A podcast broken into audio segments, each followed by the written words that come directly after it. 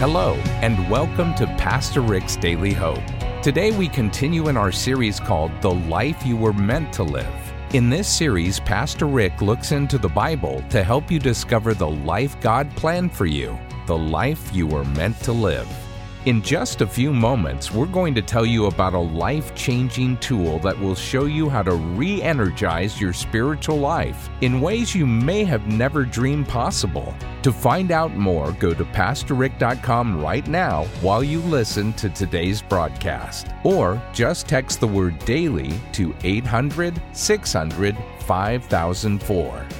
Right now, here's Pastor Rick Warren with part one of a message called Getting Ready to Be Used by God. Now, God has never created anything without a purpose. And the fact that you're alive means that He made you for His purpose. And the greatest thrill and the greatest adventure in life is actually being used of God to fulfill the purpose for which you were created. If you've ever felt the feeling of being used by God, you know that absolutely nothing else in the universe feels like that. The thrill of saying, This is what I was made to do, this is what I'm wired to do. And you feel God's presence, and you feel His glory, and you feel His smile in your life. The neat thing about when God uses you for His purposes is that He blesses you at the same time. But God only uses you if you're usable. God only uses you if you're willing to be used.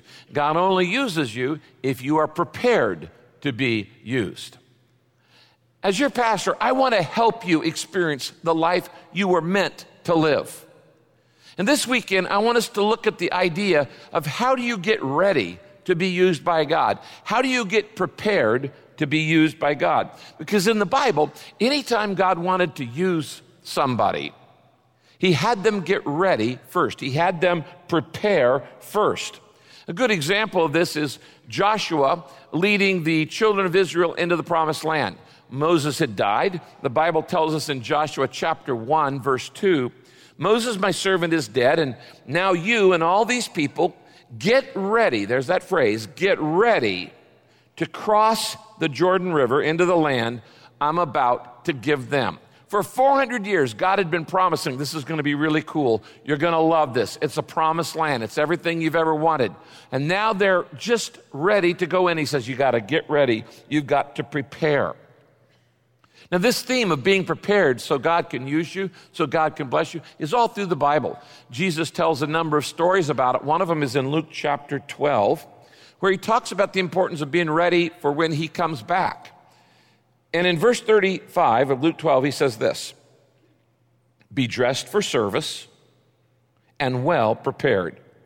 Okay? Be dressed for service and well prepared, as though you were waiting for your master to return from a wedding feast. Then you will be ready to open the door and let him in the moment he arrives and knocks. When opportunity knocks is one thing, but when God knocks, that's an even better thing.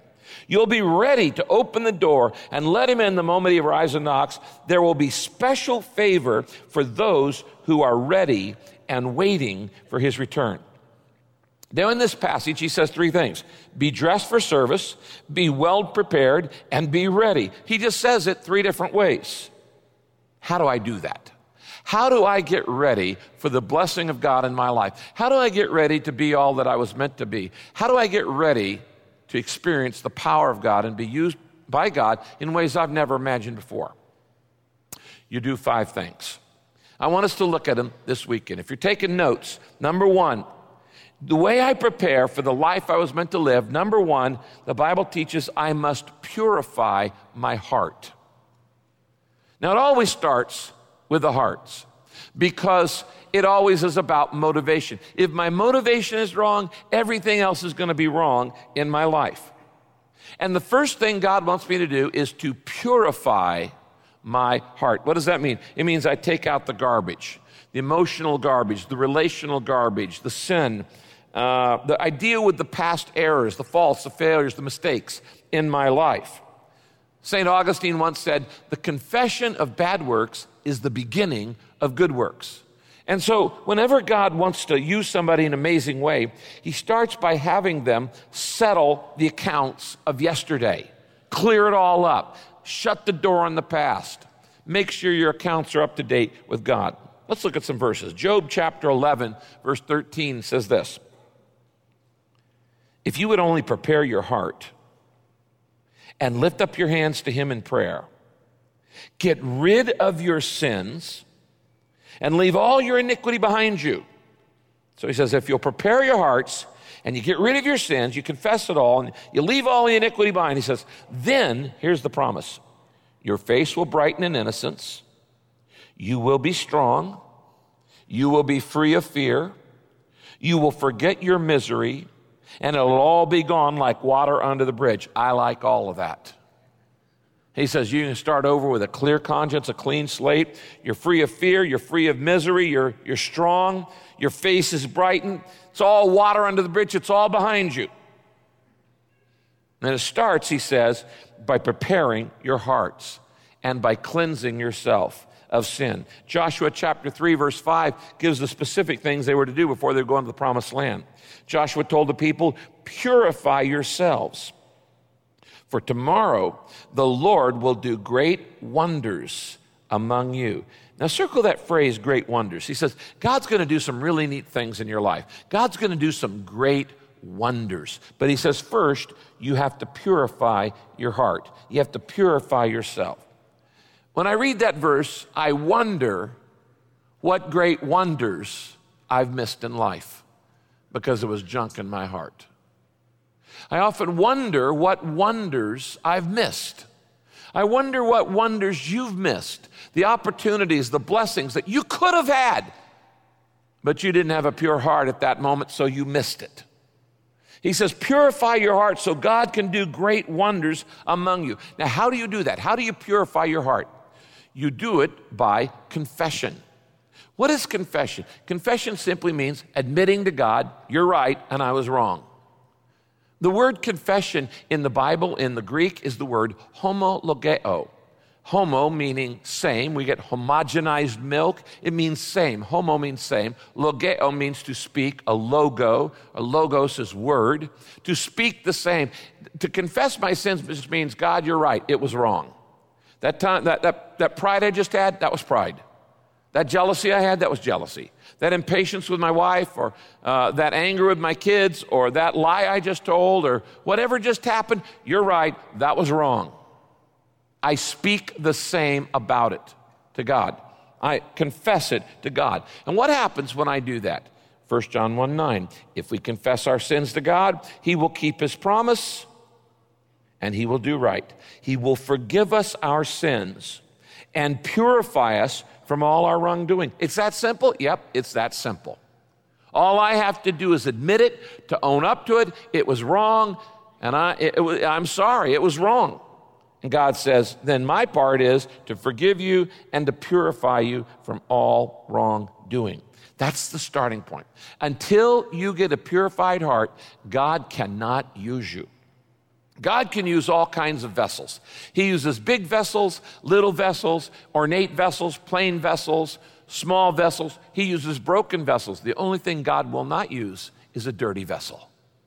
And so, the starting point, if you want God's blessing in your life, and if you want to be used for the purpose you were created, you got to purify your heart. And how do I do that? I confess to God the sin in my life. I don't let it pile up. If I let garbage pile up in the kitchen for a day or two, it's not that big a deal. I let it pile up for a week, it starts stinking. If I let it pile up for longer than a week, the whole house starts reeking and it starts attracting all kinds of vermin who want to get into that rotting, dirty uh, uh garbage. Now, the rest of your life, you're going to keep sinning. You're not going to live a perfect life, you're going to sin. So, what do you need to do? You need to keep short accounts of God. You don't go days without confessing it. You don't do a week. You don't let it pile up for months. Because when you do, it just starts stinking. And the key to, to being used of God is not to be perfect, but to keep short accounts with God. And to, as quickly as it comes to your mind, you go, You're right, God, that was wrong. I'm sorry. I ask for your forgiveness. And so, what you do is you do, and I do this on a regular basis, I do a personal inventory of my life. I sit down and I do a little soul searching. And I say, okay, God, what's between me and you? Is there something that I've heard other people that I feel guilty about? Is there ways that other people have hurt me and I'm holding on to a grudge and resentment? What am I worried about? What am I afraid of? What am I insecure about? Where am I? Uh, where am I being dishonest? I'm looking at all these different areas of my life. I hold a personal inventory. And you need to do this. You need to purify your heart so God can use you. 2 Timothy 2:21 says this. If you keep yourself pure, you will be a utensil that God can use for his purpose. Your life will be clean, not perfect, clean. Your life will be clean and you will be ready. That's what we're talking about, getting ready to be used by God. You will be ready for the master to use you for every good work.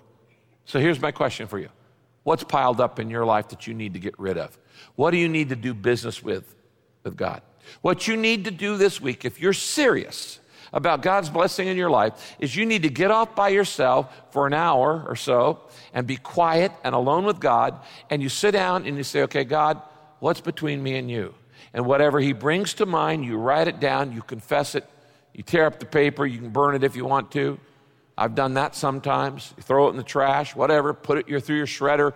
But the thing is, you get it off your chest, you admit it, and you get forgiven and you get cleansed. Nothing is going to happen in your life until you do that.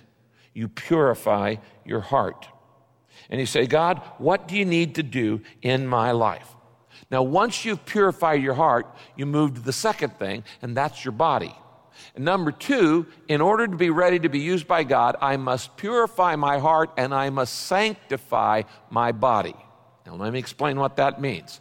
Sanctify my body. The word sanctify is just a fancy word that means to dedicate for a purpose. That's all it means. Sanctify means to dedicate something for a special purpose. When we did the series on the tabernacle, and Kay taught us that there were certain utensils in the tabernacle that were dedicated for specific purposes and they were only used for that, those items were sanctified. You can sanctify anything. You can sanctify your marriage. God, we dedicate this marriage to you. You can sanctify your job. God, I dedicate my job to you. You can sanctify your car. God, I give you my car. It is to be used by you any way you want to for, for good. You can sanctify your house. God, I give you my house. I dedicate this house to you. So it can be a person, it can be a relationship, it can be an item, it can be a utensil. Anytime you dedicate something for God's purpose, that becomes sanctified. That's all it means dedicated for the master's use. Now, the Bible says that after I purify my heart, now God says, I want you to sanctify your body. That means dedicate my physical body to God's purpose for the life I was meant to live. Let me show you some verses. Romans 6:13. Do not let any part of your body become a tool of wickedness to be used for sinning. Instead, give yourselves completely to God since you've been given new life. And use your whole body, circle that, your whole body, use your whole body as a tool. That means eyes, ear, nose, mouth, every part of my body as a whole body as a tool to do what is right for the glory of God. Now, why this emphasis on the physical? I mean, I understand God saying, I want your heart to be clean. I can get that. But why does He say, I want your body your physical body to be dedicated to me. I'll tell you why. Because you can't do anything on this earth without your body. Anywhere you're going to serve God, your body goes with you. I don't know if you've noticed this or not. But you cannot be where your body isn't. Sometimes people say, Oh, I can't be with you tonight, but I'll be with you there in spirit. You know what that means? Nothing. It means nothing. You can't be in spirit with somebody. You can only be where your body is. And as long as you are alive on this planet Earth, you will only be where your body is. That's why Jesus said, It's good for me to go away because I'm going to send the Holy Spirit back. Why? Because when Jesus was here in the flesh, he could only be in one place at one time. Now he could put his Spirit in all of us and be all around the world at once. So he's saying, I want you to dedicate your body to me because you take your body everywhere you go to serve God. This is Pastor Rick's Daily Hope. We are so happy you've chosen to study along with us today. If you'd like to receive Rick's free daily devotional, go to PastorRick.com and sign up right now. You'll get hope and encouragement from Pastor Rick delivered to your inbox every day. Rick will be back to close out our time today, but first, if you're not feeding and exercising your spirit, you're going to feel run down and tired. You've got to do more than just take care of your body. You've got to energize your spirit. And the best way to do this is with God's Word. Here's Rick to tell you about a very special Bible study resource that will help you engage with God's Word and re energize your life so you can live the life God meant for you to live. It doesn't matter how much you work out or how healthy you eat. If you're not feeding and exercising your spirit, you're going to feel run down and tired. You're going to run out of gas. Maybe you've been feeling that way lately. Often it's not what you eat, it's what's eating you. And the truth is, you've got to do more than just take care of your body. You've got to energize your spirit. Now, the best way to do that is to get into God's Word. It's the soul food, it's the spiritual food for your soul. And that's why I put together a new interactive guide called Re Energize Your Life. This resource will help you learn everything you need to know to re energize your life the way God intended. And so, what it does is just step by step, you begin a journey of personal renewal. And it's a hands on guide, very practical, to take you at your own pace. You don't have to rush this, okay? This is not a book or a journal that you go through fast. In fact, I encourage you to stop and spend time in each section where you need the most encouragement. You'll not only benefit from the biblical wisdom that's included, but you're going to learn how to apply it to your life in practical ways. Now, let me just mention a couple of things that you're going to discover in re energizing your life. You're going to learn the steps to how to let Jesus lighten your load. Does that sound good? You need your load lightened? Well, we talk about it in re energizing your life. You're going to learn the three biblical steps for managing stress, the way Jesus did. You're going to learn five ways to build margin into your life. Very important principle. And even the principle of the Sabbath is a, is a margin principle. You're going to learn how to determine what matters most. A lot of the confusion and fatigue comes in your life is because we give major attention to minor things. Not everything in your life matters. Not everything has to get done. We can help you learn to clarify what the difference between what's urgent and what's important. There's a whole lot more that I don't have time to get into, but the pages of Reenergize Your Life journal are packed with full color devotionals and Bible verses and teaching that's going to dramatically impact your spiritual life, not just today, but forever. So don't miss out. I hope you'll get this resource that we want to provide to you through Daily Hope. We'll send you Re Energize Your Life today when you give a gift to help Daily Hope take the hope of Jesus to people everywhere. Go to PastorRick.com right now to get this great resource. That's PastorRick.com or you can text the word daily to 800 600 5004. That's the word daily to 800 600 5004. Thanks so much for your support. Be sure to join us next time as we look into God's Word for our daily hope. This program is sponsored by Pastor Rick's Daily Hope and your generous financial support.